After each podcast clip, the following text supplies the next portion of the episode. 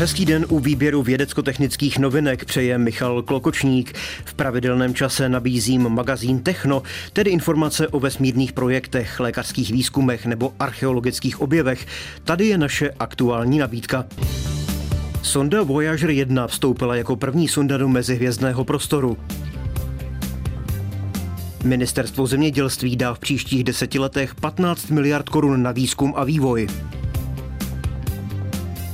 Archeologové objevili ve Španělsku obří megalitickou památku.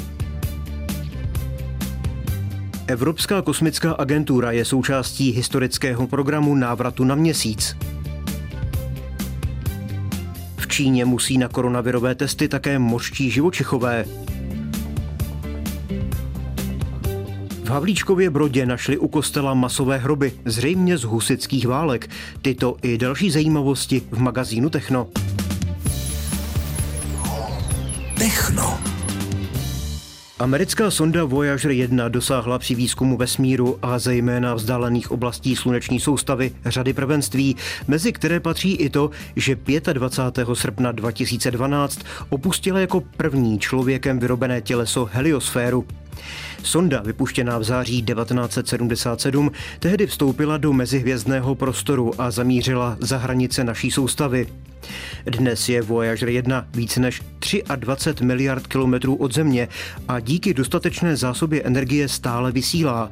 Podle NASA by měly jeho antény dodávat informace nejméně do roku dva tisíce dvacet pět. Voyager jedna cíl své mise prozkoumání dvou největších planet naplnil, a to třináctého listopadu devatenáct set osmdesát, když odeslal první zblízka pořízené fotografie Saturnu. Sonda poté zamířila k okraji sluneční soustavy a dodnes je v dobrém stavu a rychlostí sedmnáct kilometrů za sekundu stále zvětšuje svou vzdálenost od Slunce.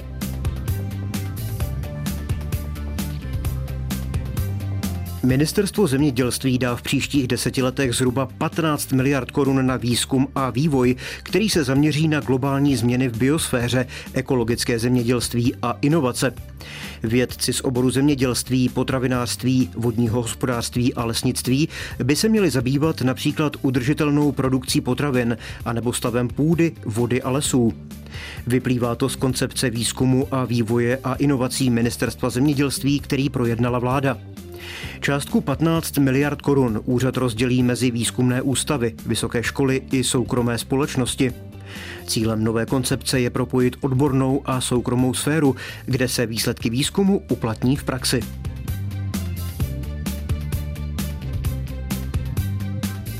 Archeologové objevili na farmě v jižním Španělsku jednu z největších známých megalitických staveb v Evropě, kterou lidé nejspíš využívali stejně jako Stonehenge k pozorování a oslavě slunovratů a rovnodenností.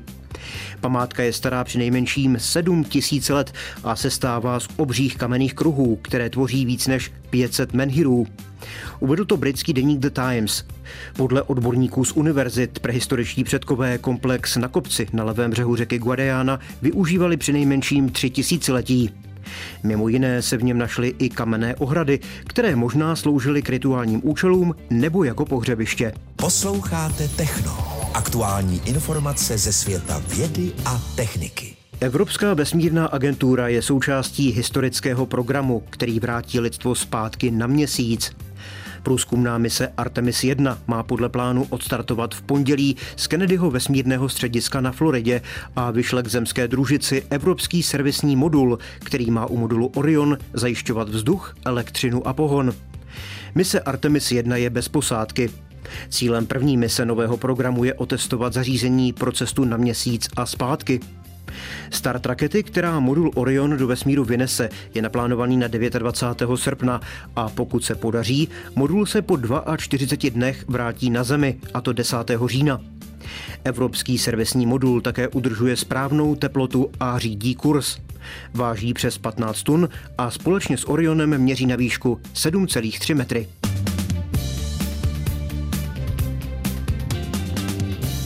Už v září vyrazí na přehradu Rozkoš vydlabaný člun expedice Monoxylon. Čeká ho zkušební plavba před velkou výpravou na moře v létě příštího roku.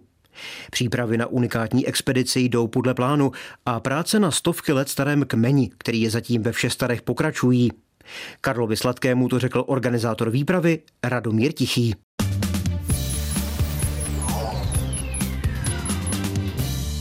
U paty má i po tom částečném opracování pořád ještě sto čtyřicet centimetrů a jeho stáří tři sta nebo možná až čtyři sta let. Tam někde by se mělo pohybovat stáří toho kmene. Používáme železné nástroje a ta výroba je výroba ruční, takže se snažíme těmi kamennými nástroji a porovnali výkon těch nástrojů moderních a těch kamenných a potom byli schopni aspoň nějakého kvalifikovaného odhadu podle toho, jak to půjde těmi kamennými, tak si udělat obrázek podle těch železných, jak by ta výroba dlouho třeba trvala. Kdy předpokládáte, že by mělo být hotovo?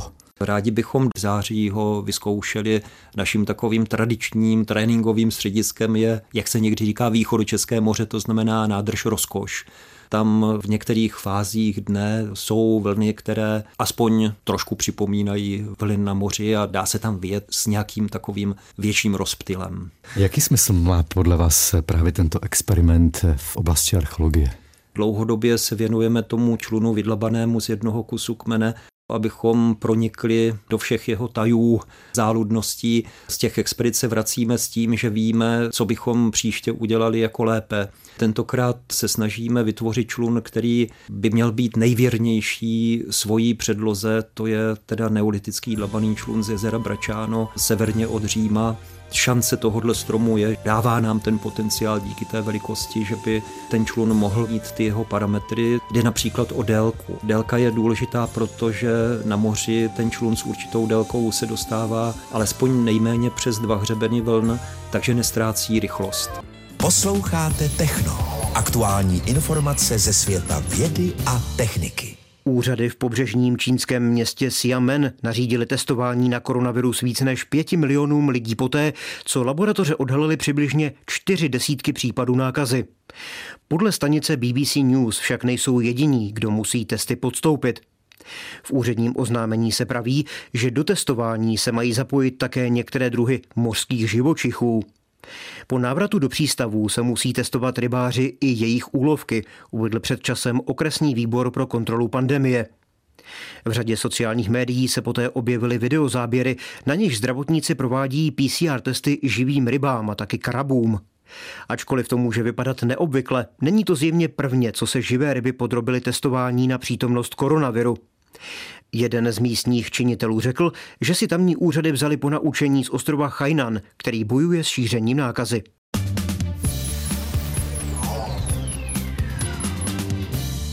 V Havlíčkově Brodě našli archeologové na bývalém hřbitově u děkanského kostela několik hromadných hrobů. Podle prvního předpokladu by v nich mohly být uložené oběti husitských válek. Některé kosterní ostatky budou podrobené antropologickému zkoumání. Průzkum v terénu se provádí od začátku července v souvislosti s obnovou další části městského parku Budoucnost. Archeologický záchranný průzkum se týká území hřbitova, zrušeného na konci osmnáctého století josefínskými reformami, zčásti zasahuje do prostoru původních středověkých hradeb a parkánu. V hrobech byly také úlomky keramiky z počátku patnáctého století. Některé kosterní ostatky mají stopy, které by mohly odpovídat zraněním z bojů.